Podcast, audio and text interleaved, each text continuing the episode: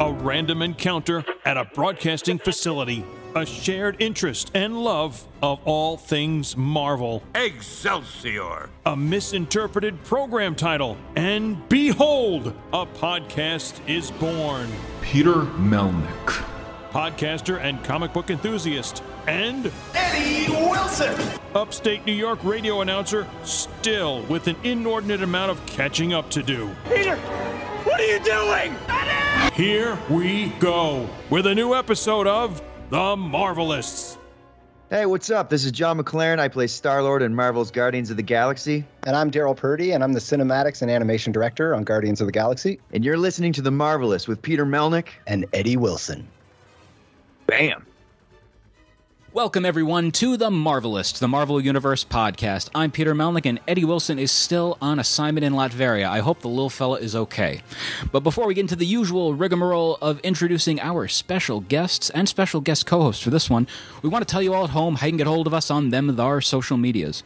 Well, first off, go on Facebook, Twitter, Instagram at the Marvelists. You can find us individually on social media, myself on Twitter and Instagram at Peter Melnick. I'm on TikTok, God knows why, at Peter Melnick, but better, because you see the other Peter Melnick was taken, and well, I'm an ass. You can also find Eddie Wilson on social media on Instagram at Eddie9193, and on Facebook, just look for the Eddie Wilson with the sunglasses, and I assure you, there is in fact an Eddie Wilson with sunglasses on Facebook. You can also find us on all iOS and Android devices when you end up going for different podcasting apps, including TuneIn Radio, Stitcher Radio, Podbean, SoundCloud, Spotify, iHeartRadio, among many, many others. Like I said, wrangle that RSS feed, we will travel. Or I don't know where we go with that, but this joke has already died. Anyway, you can also find us on iTunes. Rate, review, subscribe, five star if you're ever so inclined. And much like the broken ice cream machines at McDonald's, five star or four stars, sorry, four stars and below just does not work. I mean, you know, they got to make they got to maintain those uh, machines, right, TJ? Yes, correct. I thought where you're going with it is uh, we will work when we say we work, Yeah. but it's probably not going to work most of the time. 99% yes but also be sure to go to patreon.com slash the marvelists and support the show for as little as $3 a month to as much as yes that is an in, indelible amount eh, not indelible but you know what i mean just an insane amount to give to us i mean we'd appreciate it you know tj you'll get some of the money too now you know Yeah, and we love money. It's uh, the season for giving, so hey, money. it absolutely is. But like I said, $3 to as much as you want. $3 gets you early access to episodes, including this here fine episode. You also get for $5 two bonus shows. One called You Haven't Read That, where Eddie Wilson reads comic books he's never read before that really he should have, such as Watchmen, The Dark Knight Returns, among many others. And in the month of December, Rob Liefeld, the co creator of Deadpool, helped curate the one that we're going to be doing where we talk about Micronauts 1 through 12 by Bill Mantlo and Michael Golden. Eddie's read them. I haven't. Well, until this recording. And got to tell you, spoilers, I liked it. But also, the other bonus show we have called Fantastic Voyage, where Eddie and I both talk about all 102 issues, not not at once, just trust me on that, but all 102 issues of Stan Lee and Jack Kirby's legendary, iconic, and even fantastic run of the Fantastic Four. And also, let's see what else. Oh, just tell us you love us. Also, tell us you love us by going on belowthecollar.com slash the marvelists and get the Dad Joke Immune t-shirt. Because God willing, if you've made it this far, you are in fact Dad Joke Immune. So now, first off, let me introduce the special guest co-host for this episode, my buddy TJ. TJ, I've known you for a number of years, and you've Sorry heard- to hear that, sir. well, but on both ends, I guess. But you know, you've heard me essentially sit in your car in the past and do long form podcasts. That kind of counts. yes, we have, and it's way better than us singing in the shower. So. Well, we did sing Limp Bizkit in the car once, and like note for note, by the way, of My Way, and it was both really sad and really amazing to watch both of us do that. Again, word for word. Correct, correct. And that is definitely something you don't have to subscribe $10 a month for to hear. Well, No, that's twelve dollars. That's the twelve dollar tier that is not available yet. oh, darn it. Well, hey, always next year. Now, joining us on the other end of the Skype and string, not tin cannon string, but the Skype and string, we are joined with Darryl Purdy, the cinematic director of Guardians of the Galaxy from Square Enix, as well as Jon McLaren, the voice of the legendary Star Lord in the game of the same name. Gentlemen, good evening. Good evening. How are you guys? Thank you for having us. Absolutely, and big thanks to Square Enix for helping set this up. We're really excited to talk to you guys, just as much as I was excited to play the game when I first heard about it. Got to play the game. I believe it or not, I have still not beaten the game. I'm one of those slow gamers where I'm just like, no, I want to take my time. I want to process as much of this as humanly possible. TJ's actually looking at me like, really? You didn't finish it? Yes, I thought I was the only one, so very uh, highly anticipated. No complaints of it so far, just haven't beaten. So, mm. Wow, both of you guys have not beat it yet, right? I'm very, like I said, when uh, when Spider Man for the PS4 and now PS5 came out, I was like, I want to take my time with this people beat that game within a week. I'm like, no, I want to let this marinate and enjoy it and be able to experience something I love. And like I said, you know, Spider Man's one of my favorites, but the Guardians of the Galaxy more so. And, you know, if you're playing the uh, Marvelous drinking game at home, I'm about to mention it. I have a Star Lord tattoo, so I kind of think I have a little bit of a bias towards this, just, just just a little. Well, I'm not that hardcore, but I'm sure I have my Guardians of the Galaxy boxer somewhere that I was purchasing a few years ago. Somewhere, I'm really glad luck. you guys. Are, sorry, I'm really glad you guys are taking your time with it because I find the magic of this game is if you'll kind of sit back and take your time because you get to really experience uh, the Guardians banter and then the like the group dynamic. It's really great. I, I took my time playing it as well. I mean, I've played it a million times now by the time of finishing developing it, but when I had my first playthrough, I took my time as well. So this is one of those games that when it was announced, I had no idea this was going to happen, and it was a beyond a pleasant surprise. Yes. How did this like? How did this all come about? Probably a question for you, Darryl. oh, questions. Got them. Well, I, I guess for my uh, like our I, I know I, I'm not trying to like diminish you know are part of this but it was kind of a small part because you know from what i gather this was a talk between square enix and i don't want to speak for other people but it was a talk between square enix and and marvel dating back a while ago right so from the mm. the the beginning of it i don't know that's for the studio heads to to kind of like give that but it's been in it was in the works or at least discussed for a while um, but really at some point, you know, the contracts are signed or whatever, and uh, you know, we, we got the call, you know, to to develop this. Um, so for us, we've been on it for a few years, but uh, I'm sure the talks maybe were longer. Um, but I'm not privy to those meetings. They're above my pay pay. Which I actually I just showed up. I actually appreciate that a lot more because I know Guardians of the Galaxy 2 came out like, you know, it did come out a few years ago. 2017. So, 2017, right. I was going to say there. Um and I know we have like, you know, Guardians of the Galaxy 3 upcoming soon, but as well as the holiday special, which is mind-blowing to realize. Of course, of course. It's great that you didn't like overshout. It's like boom boom just make everything all clump together. So within that time frame, like, you know, between movie game and everything, is there anything maybe that you wish like could have added into like or just things that you maybe wish like you know kind of like came along at the same way? Like did you prefer it coming out at a little bit of a you know a little bit of a gap or would you have preferred it to come out like right along with it? Because i think the spacing was great.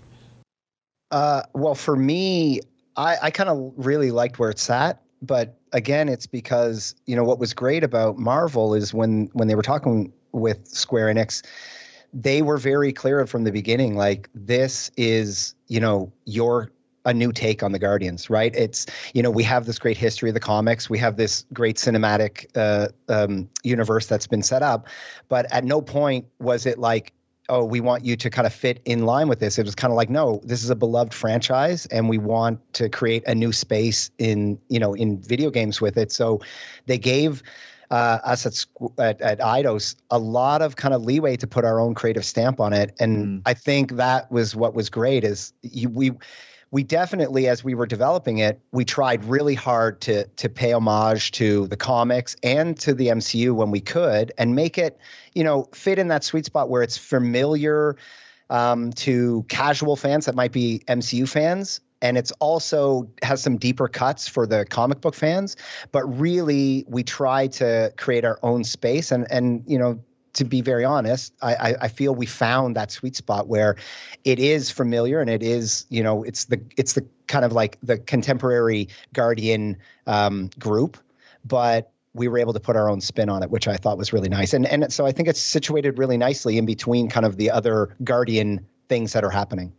And in regards to, you know, making it its own thing, that was one of the first things I noticed.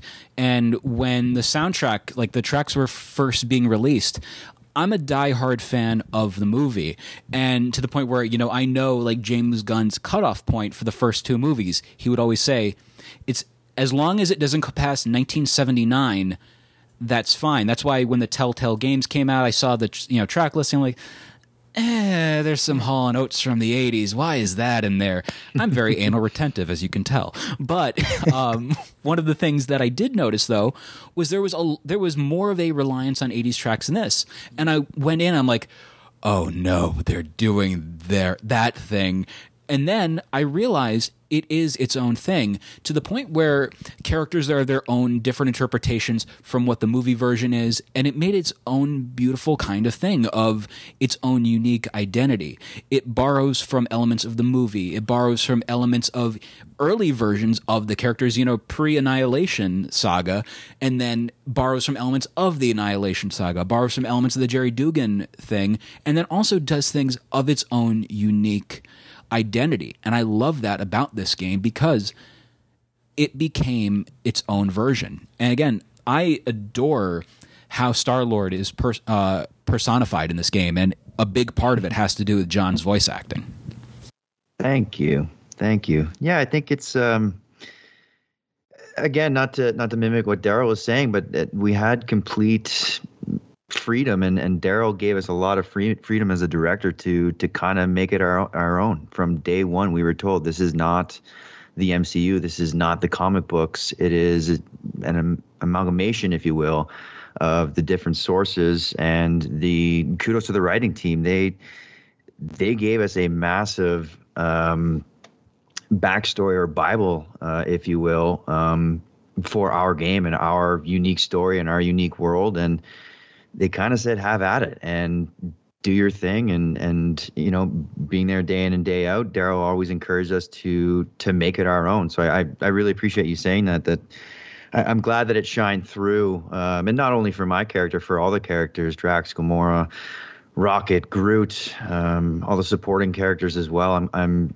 it, it's really nice to hear um, that we got that across in the final product because we we all poured our you know our heart and soul into this to to make it our own and and to to stay true um, to what these characters mean to the fans um, in our own way. So thank you for that. Thank you. Absolutely. And like when it comes to different interpretations of the characters, you know, you'll have like I, am a fan of Guardians throughout all the different you know mediums, and I'm mm-hmm. a big fan, for example, of Rocket in the movies but I'm not really a fan of Rocket in the comics. And then I'm a fan of Gamora in the game, but I'm not so much a fan of her in the movies. And I felt like you guys managed to find a way to flesh out these characters in ways that, you know, were not done in other mediums. And I really appreciate that. Well, for me, um, oh, sorry, Jon. Go ahead. No, I was I was just I was going to quickly say I think it's just by proxy of the type of medium that gaming is. I mean, we have you know 20 I can't remember what the the complete runtime of the game is on average, but you know, call it 20 plus hours of of gameplay and story to tell versus if you compare that to film and TV, you're getting an hour and a half, maybe 2 hours. And uh, you know, comic books is is completely different again. So I think it's just by proxy of you know the storytelling medium that is video games that you're you're able to to dig deeper or go in a different direction um, than you you know sometimes have time to uh, in in film and te- in television. Yeah, and uh, if I can add to that, um, another thing we kind of have the benefit of in video games uh, sometimes is in in in a way, like a lot of the production is still very collaborative. I mean, it can be chaotic, of course, because there's a lot of moving parts. But like to give an example is, you know, Jon knows like he's been playing Star Lord for the better part of three and a half years, right? Because mm-hmm. of our dev our dev cycle. Um, what's wonderful is our our creative director uh, JF Dugas and and our narrative director Mary DeMarle, like they they had an outline and a and a complete like outline of this story. But as you go, you're fleshing out the scenes a little bit more, and then as you go, you're fleshing out the banter.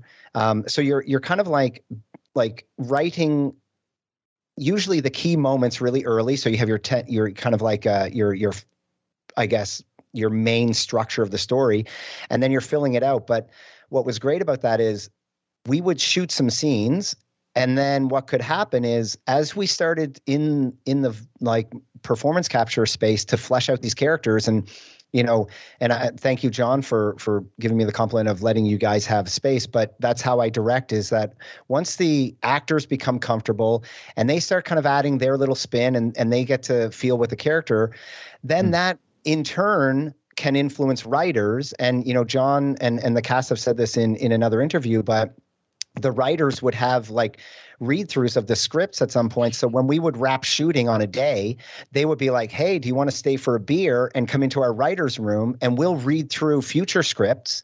And they would invite the cast members to go in and they would start to kind of almost as they looked at the footage we were shooting and they had some other scenes that they were shoring up, they would kind of like have the actor's character's voice in their head and that would influence the writing. So it was this really nice kind of, for lack of a better term, this kind of like circle of life in the production where everybody was was open to being influenced by everybody else's work. And I think all of that together, this kind of like cohesion helped lift the material to an even higher higher point, which was really yeah. wonderful and you don't you don't necessarily have that on a on a movie uh, like a film where like you said it's two hours and you know you kind of you get to shooting and you just have to get your footage in. So and I, you know i'm not mm-hmm. saying we wasted time but it was really nice kind of organic thing that happened over production just by the nature of stretching out a production over a few years right?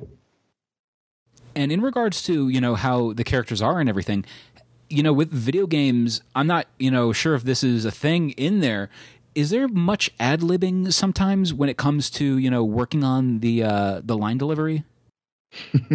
Never. I told oh, Jon oh, yeah. and the rest of the actors. I said, if you ever ad lib, you're out. We've got you're like fired. five other actors here ready to replace you. no, there was uh, that. That's what I've I've said this before, but it it's um, this is a dream come true in in some respects because as I said, you know, we were given s- such a great amount of freedom to kind of play and, and do what we like. And it doesn't always it doesn't always land or it doesn't always work, but um, we were allowed to play around a lot. Like one one example I can think of was the um, I believe it was it the reveal trailer, Darryl, at the end where Star Lord is is kissing the tentacle. Yeah. Yeah. And he he kisses the tentacle. And He's like, no, no, no, no, no. It's okay. I'll call you. I'll call you. Yeah, yeah.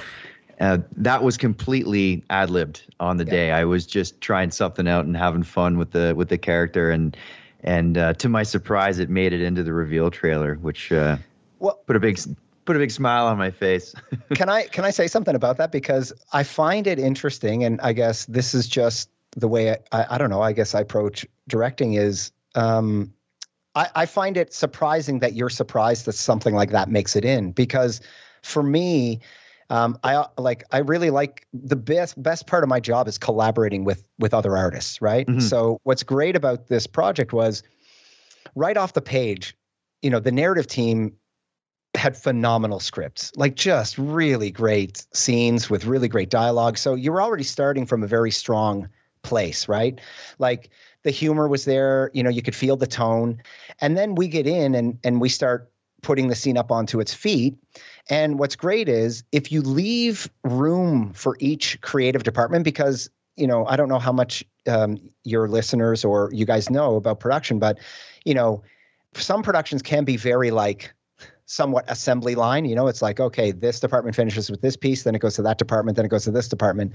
But what's great about this is if you leave room for each area to have a little bit of creativity, then in the end, you do sometimes get scenes that well actually more often than not in my opinion and in my in the history of doing what i do you get scenes that are far greater than what you could have imagined right because because somebody else's imagination builds on your imagination and therefore something you could never think of happens and and for me that moment where jon ad libbed the the tentacle thing. It, it's the moment where where the story becomes bigger than all of you, and it starts influencing you and telling you what might be needed or what might be funny. And so for me, when he did that, as soon as he did it, I was like, oh man, that's staying in. This is beautiful. like, because he stayed in his character and he just tried something. And you were like, of course, this is so Star Lord. So why would we not keep that in? It's it's a great ending to a scene. So and there there was other areas where like one of my favorite. It's a tiny one, but I forget what scene it was. But you're making fun of, and this might be a spoiler, but you're making fun of the Magus, and Mm. at the end of it, you just threw in a my man. and, and and it wasn't in the script and just the way you delivered it i was like oh my god that's gold and even later on i don't know if you remember jon but when we were shooting the the after credit scene Yeah. at the end i was like throw in the my man at the end of this and again so he ad-libbed something that we we came back to later on in the game and i thought oh shit yeah this is where now i know jon has the character. Like he's the holder. At one point as a director it's time for me to step back a little bit and let this thing go because jon's got it now. Like he's he, he's star lord okay what's he going to do? And yeah sometimes they don't land sometimes they do. But you might as well try it because you, a- lot of times you get gold like more well, often you than need not. that.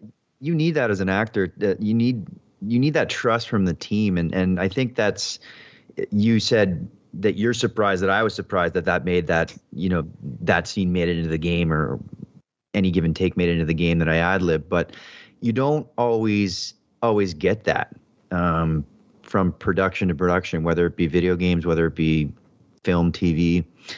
Um, you don't always get that, and it, it was nice because oftentimes Mary would would also be in the room while we're filming. Mary, the uh, the narrative director, and you know if there was a note or if there was something we were struggling with, it it it was a very open, organic atmosphere where we could just go and say, "Hey, Darryl," or "Hey, Mary," like. Do you do you really think Star Lord would say this, or or Drax would say this, or maybe this would be their line? Is like, and it just it came together organically. When you have that level of trust, and and it gives you that confidence to to try stuff and and mm-hmm. not and not feel stupid for doing it even if it it falls flat. And i think when you have that then you get something really special because everybody just becomes unencumbered and and free to do and try the things that they want to try. And, you know, when it comes to your portrayal of Star Lord, when you really mm-hmm. think about it, you are now someone's favorite version of this character. and it's such a cool thing because there are, you know, already so many interpretations of this character, and you mm-hmm. added your own unique stamp to this, you know, with the business card element and just the swagger and the demeanor, you like, know? like I don't know if you're too heavy into video games, but one thing I really loved with playing the game is way back when I was younger, I used to love like you know the whole Grand Theft Auto series. Like I would feel like Oh, I yeah. was the character. And one thing that I could do with the video game that I couldn't do, like you know, from any comic or any movie, is it's like, hey, I'm playing as Star Lord. I feel like this is me. Like I'm the badass Star Lord right now. You know, like I'm making these, I'm making these like you know gestures. Or I'm making these comments, and it's just really awesome that like you know when you're doing it, like you know, just from playing around with it, it's like okay, I feel like I'm him. I'm the character. Um, when you were actually just like you know just out of curiosity when you were playing the game itself did you ever come across any moments you're like yeah maybe i should have said this differently or you know just had like those backtrack moments like hey maybe i should have did this and then try to see like if they could add it into the game or it was just like eh, it is what it is. Like you know do they let you add in any extra comments or anything like that?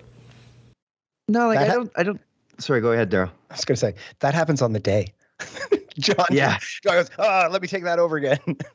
yeah no and, and honestly I, that's that's kind of where i was going with it it was like because we had so much freedom and and like to try whatever whatever it is we wanted to try in any given scene whether it f- fell flat or not like there you know we kind of put it all out on the table and and you know you walk away and and as darryl said that that, that kind of stuff happens on the day so if i if i ever felt like you know i didn't really nail that take or i didn't really that didn't land that joke didn't land the way i wanted it to land um it, it was such an open atmosphere where I, I could just literally look over at Darryl and, and shake my head, and he'd be like, "Okay, we're gonna go again." Well, and so- and he would let us go again, and and until we were confident. So I think Sorry, Darren. no, no, it's okay. I just wanted to add to that because I I don't know if your if your listeners care about this, but I do find it interesting the relationship that like an actor and a director have. Um, for me, it's interesting, but the idea is that they're like like I said, Jon and and the other cast. Like, there's times when they feel like, yeah, I look. I'm not going to speak for Jon, but from my point of view, they would be like, I could see after a take that they're not happy with it, or or literally you would say, Can I have another one?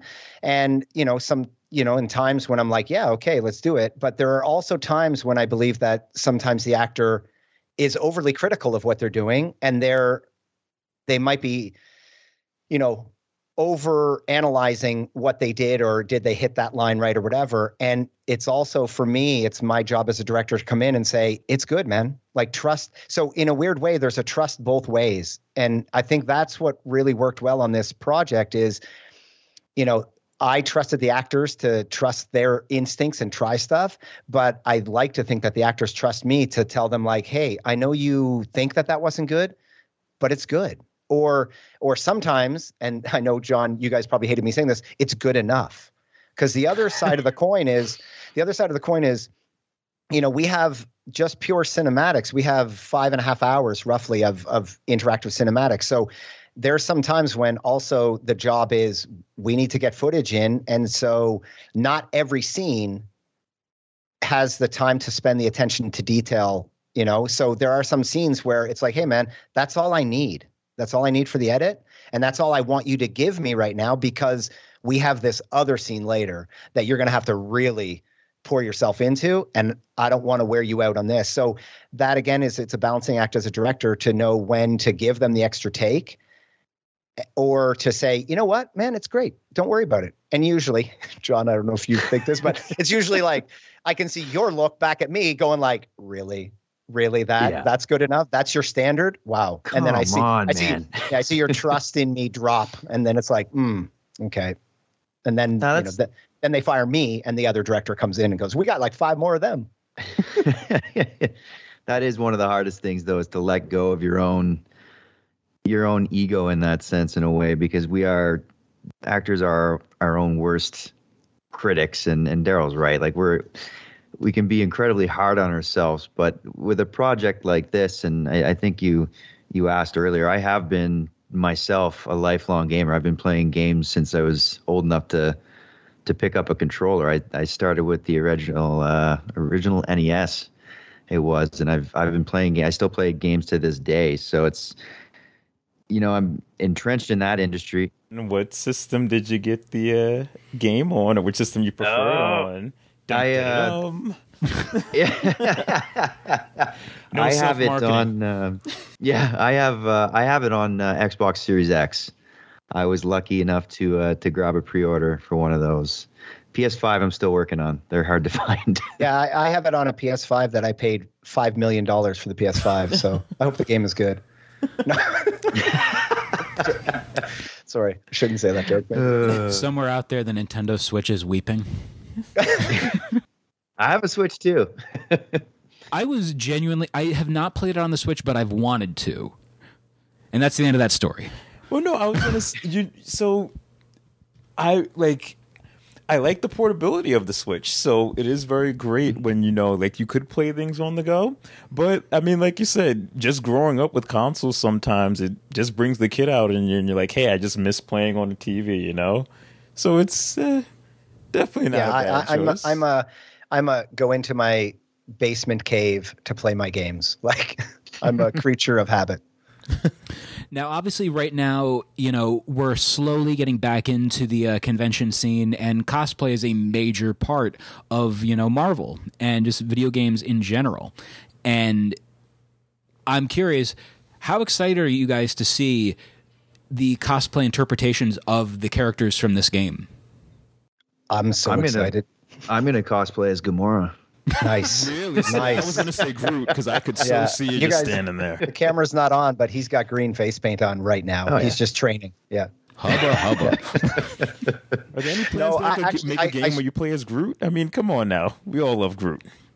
I shouldn't. I don't know if I should admit this or not, but I remember like looking at some of the designs of the characters when we were starting this thing, and as a as a gamer, I was like, "Oh my god, I cannot wait to see somebody's cosplay of these these designs because they're phenomenal. Like I I absolutely love the designs of the characters in our game. Like love them. So like shout out to the art department at Eidos Montreal because it's beautiful. Oh yeah, I've already seen I've already seen stuff online of people posting images of cosplaying as as the different characters. It's it's incredible how passionate cosplayers are, and like it, it it's mind blowing. I I don't know how they do it. They put so much time and and brilliant effort into making these costumes. I'm excited to. Uh, I'm I'm hoping I'm crossing my fingers when the cons come back we can we can be there and and see some of these live because I'm sure they're they're epic. I mean, out of all of the characters, yours is the most uh, uh, socially distance friendly, especially with the mask. yeah, yeah. built in, uh, built in protection on the mask. One thing that you know I'm really looking forward to, you know, they did it with the uh, with the Sony or the the Gamerverse in general. They made figures for the uh, Marvel Legends of Spider-Man, Avengers, and I'm patiently awaiting, or maybe impatiently awaiting, the Guardians of the Galaxy wave because you could do a whole set of the figures and have Groot be the build a figure. Why not? Oh yeah, eagerly waiting those as well, and crossing my fingers for them. and you know, once again, I love how there are there's so many different changes, and one of the biggest changes again is with John Starlord with the origin of the character's name. I think the decision to have mm-hmm. it be based on, you know, an, an 80s hair metal band is such a smart decision and also just incredibly Star Lord.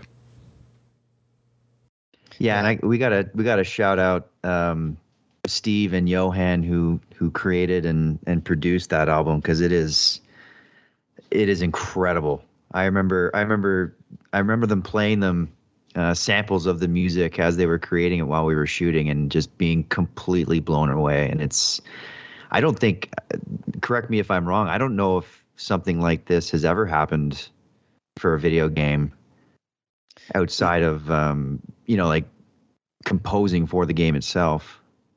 I'm not sure either, but I, again, like if if you knew our creative director, uh, Jean Francois, and Steve, the audio director, you'd know why that happened. Like both yeah. of them grew up listening to metal in the 80s. Steve still plays in a band. He's played for 30 some years in a in a band. So and Johan who is also our kind of audio guy on the shoots, he also is like a, a music producer and plays in a band and is like a king of shredding on the guitar. So oh, so yeah. it's it just seemed like I don't know. It's like a like like a perfect storm of people uh, were were kind of on this project that could realize that album, and it's a it's a great album. I mean, I grew up again like I'm the youngest. Uh, like the second youngest of five, but my older brother was a massive metalhead, and we shared a room. So I got introduced to like '80s metal at a young age, and like Steve and I have had like thousands of talks in, in the audio booth even before this project started about our band, what favorite bands we had or what we were listening to when we were younger. And I just, I have honestly so much respect for him and Johan for this album that they created because it's it's not only awesome from a musical standpoint, but it's so on point for the for the era that it came came in. It's um, yeah. it's amazing. Now, in regards to the game itself, one of the things a lot of people were surprised about was the lack of downloadable content. Other than you know the costumes, there wasn't a continuation of the story. Could that possibly mean there is a possibility of a sequel down the line? Can I ask that? you can ask, um, and we can avoid. Like I have I, I, I have the Marvel like red dot on my forehead right now. So um, right now we're just really excited to to you know have this out and people enjoying it, and that's you know that's what we're focused on at this moment. I mean, we could probably you know, maybe we could convince uh, Tom Holland or uh, Mark Ruffalo to yeah, uh, say something, yeah. and then you know yeah. Kevin Feige will get his hat in an uproar. but I will definitely say one more time. This is one of those games I was beyond hyped to get the game, get my you know grubby little mitts on the game, and it has honestly exceeded my expectations, especially from a musical standpoint. Again, earlier I had prefaced, you know, the whole it's got to be at least before 1970. That's the cutoff. I mean, 1979. But I'm like, I love the decision of everything in this game, and again, making it its own unique identity. And when it came to the music, what were some of the choices of songs that you know you saw in the game that you're like, wow, that is a perfect fit for this game? Well, for actually, I'll tell you one of the moments where I thought, and if you guys will allow me this anecdote, where I was really like, oh man, I think we might be onto something here. Like we're doing our own thing. Is we had uh, one of the early sequences we started to develop was the um, the plan scene in the in the Milano living room where they're trying to decide who to like what monster to sell. Mm-hmm. And I knew when we were building that scene because Steve and I literally sat next to each other in the office. So, you know, I was obsessing about that scene because we had this transition from inside the Milano cockpit to outside flying through space. And I knew at one point, I'm like, oh, I, this is the perfect moment to have some type of really cool music transition here. Okay. And so I was talking with Steve and I'm like, look, man, like, do you have anything that, cause I know he was gathering music for the, for the actual, the licensed tracks. And so he goes, yeah, yeah, I think I have something. And so he goes away and like the next day he sends me a file and it's the hot chocolate track. Right. And I was like, and so I cut it into the the the scene and at that moment, I was like, oh, okay. So Steve is picking awesome music for this. Because what I liked is he they ran the gamut of the eight the era, the 80s, right? And again, I think, and I don't want to speak for JF, our creative director, but they had a cutoff as well, similar, right? It was like between this year and this year. Okay. It has to be kind of and you know, I I give credit to Steve and and and JF, like the tracks they chose, I felt covered. Again, being a child, a young child of the '80s, it covered the breadth of the music that was out at that time, right? So you have you have your like metal, like Maiden and stuff like that. Then you have your like my favorite track, favorite, favorite, favorite, because Steve knows this is one of my favorite tracks from that era. Is the um, autograph "Turn Up the Radio." I mean, this is so hair metal from that time. But then you also had like this new wave stuff, like you have the Gary Numan, the Cars stuff, and then also, you know, you got New Kids on the Block, which a lot of people thought, oh wait, that's the '90s, and it's like, no, that came out like 89. and so you're like, so what I liked about it for me for the music is it didn't just pick one genre of music, it encapsulated the 80s feel. Like, and it really, I mean, then you've got like Pat Benatar and you've got like I mean there's so like you've got Soft Cell in there. I mean there's so many artists and it what what I found really lovely about it is as an old older guy getting cynical about music these days. Me you know, and you both. yeah. So I, I I I was so nostalgic because I was like, oh yeah, man, like on any day on the radio at any point you could hear a ton of this. Or if you went on to MTV or whatever, or you know, in Canada we had video hits. That's back. That's a deep cut for maybe some people, but but you would hear like these tracks, but everybody seemed to have playtime. You know what I mean? Like whether it be Bonnie Tyler or it was Joan Jett or then it was something to Iron Maiden. I mean, Iron Maiden might have been on the the further spectrum on metal, like Metal Hour on Much Music, which is a Canadian program that was. But um, but what I loved about the music is it it it covered everything from that generation really well. I thought. And one of the things that I want to say for this, and this is the biggest compliment I can give, you know, as a diehard fan of music and as a diehard fan of the Guardians of the Galaxy in general, the scene, and I was hoping you would not mention it just so I could bring it up on my own, but the uh, the scene involving a flock of seagulls where we're seeing the ship flying, the Milano flying, and I one I had goosebumps. Two, I had seen the scene during the uh, prior to the embargo lifting, and I'm thinking to myself, I really hate that I can't talk about why I love this scene right now for like the next five days. Three, um, my favorite part about that is it's not just my favorite part of the game. It's my favorite, one of my favorite moments involving the Guardians in general. And this is up there with, you know, Guardians 2 when you see them all walk out to Fleetwood Mac's The Chain. Like that's on par with that for me. And whoever decided to play that song over that scene a plus plus plus plus will eBay again 100%. well, again, I, I got to give a shout out to to Steve Szczepkowski, our audio director, because I feel like the reason why I told you that anecdote about the the hot chocolate track on is that I I, I think, and I'm speaking for him, but I think he would agree, is when we cut that track in, when he and I were kind of like messing around with that. It was kind of a moment where we felt like, oh my God, okay, we're on to something here. And then Steve went on to kind of run with that where he just had this knack for we would discuss a scene and uh, you know i'd discuss a tone that we are looking for and he would find the track for it. Like i have so many moments like the um, tainted love when when peter and and Ko-Rel are having that wonderful scene and then it transitions from, he throws down the cuffs and chewie and it's tainted love. And um, you know then of course i don't want to spoil it but the end magus with one of the probably probably the arguably the biggest 80s anthems you know with Europe.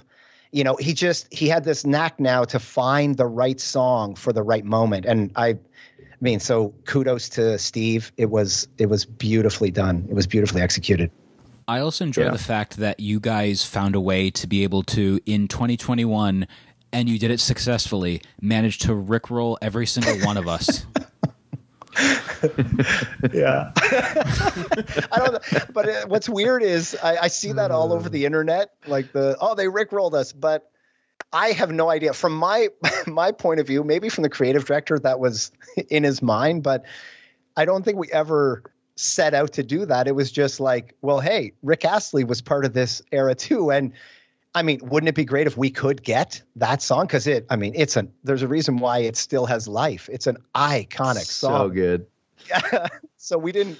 I don't think we. I didn't at least actively plan that, but the way it worked out was, you know, you know, maybe we should take the credit as like, oh yeah, just like we planned it. we knew it, but would you say, in a way, you guys were relentless in getting the track to the point where you were never going to give it up, never going to let it down, never going to turn around and desert all of us? Yes, that is that's great, dude. uh. Uh, you know, actually, what was amazing is Jon. You might remember this, but yeah, when the the ad, the YouTube ad came out with Rick Astley, actually, like you know, like controlling the I don't know if you guys saw it, but controlling the internet with his Rickroll. Do you remember yeah. Jon watching that when we were shooting? Was it no? Was it? Oh no, that was me. I don't think no. I'm sorry. I was in shooting something else after Guardians, and we all somebody said, "Hey, you got to see this," and we watched that. I didn't know that that was coming out either. The marketing team had been working on it, and uh, we were on to another project. I got to say that was classic. Like when that ad is my single favorite ad for almost any video game ever. but it's because of Rick Astley. I remember when he he revealed himself, and I was like, "No, Larkin way." Same for me. Personally, I also enjoyed the fact that you guys incorporated Bonnie Tyler's "Holding Out for a Hero," and when the trailer dropped, I remember it was like a span of 24 to 48 hours. That song was used in your game. It was used in a trailer for Kevin Smith's uh, He Man uh, and the Masters yep. of the Universe. And there was a third one, but it's like, damn, Bonnie Tyler's really getting royalties this week. yeah. Cleaning you know, up. It's crazy because, uh, you know, it's weird how music, though, just can be cyclical. Do you know what I mean? Like, where yeah, mm-hmm. we like obviously we have no idea what Kevin Smith is doing in you know his creative pursuits, and you know, but it's weird that just in the span of a week or so, that track just was relaunched into into kind of like the the, the zeitgeist. you know, it's like boom, here you go. Yeah, that was cool. I mean, at the same time, you're kind of like, oh shit, really? They're using the same song as us. Come on, Kevin. Great track though. Gentlemen, I want to say thank you once again from all of us at the Marvelists. We really appreciate everything you guys have done, and we're looking forward to what comes next and wishing nothing but continued success. Thank you so much. Thank you for having us. It was an absolute pleasure, guys. Thank you so much. I, honestly, I wish we had these things always seem to go very fast. So Yeah. Well, obviously, you guys have an open invite to come back anytime to talk. You know this, you know, future games, Marvel in general, or you know, if you want to, you know, talk about, uh, you know, Bonnie Tyler albums uh, you're spinning lately. we don't mind. We'll figure it out. We'll, we'll tie it into Marvel. Uh, uh, Rick Jones and Hulk listen to a Bonnie Tyler album. Good enough. How can people get a hold of you guys on social media? Jon, Darryl. Uh, I'm on pretty much all of the socials. I don't know how. There's a lot of them, but uh, Instagram, Twitter, uh, Facebook, TikTok is all pretty much just my name, Jon McLaren. I also uh, stream on Twitch a few times a week. If anybody's interested in uh, catching a live stream at uh, Jon McLaren IRL. I'm on YouTube at Jon McLaren IRL. Just look me up, and I am there. Uh, for me, I'm on far less social medias. Um, I'm uh, I'm on pretty much mostly Instagram. I think it's just under Darryl, maybe underscore Purdy, um, and I'm on Facebook like every old person, and I'm just under my name again, Darryl Purdy. And TJ, what about you? Well, uh, I kind of don't like getting yelled at or quoted on social media. So, yeah, I'm there somewhere. Could find me on Google. Now, also, by the way, before we go, that Guardians of the Galaxy game is it available? I think it's out somewhere. Yeah, Somewhere in the Marvel please. universe. Uh, it, I, I bet it would make a wonderful Christmas present for somebody, for many people. You could send me a copy. I didn't get anything. For the Marvelists, I'm Peter Melnick. I'm TJ Farmer. I'm Darryl Purdy. and I'm Jon McLaren. Excelsior.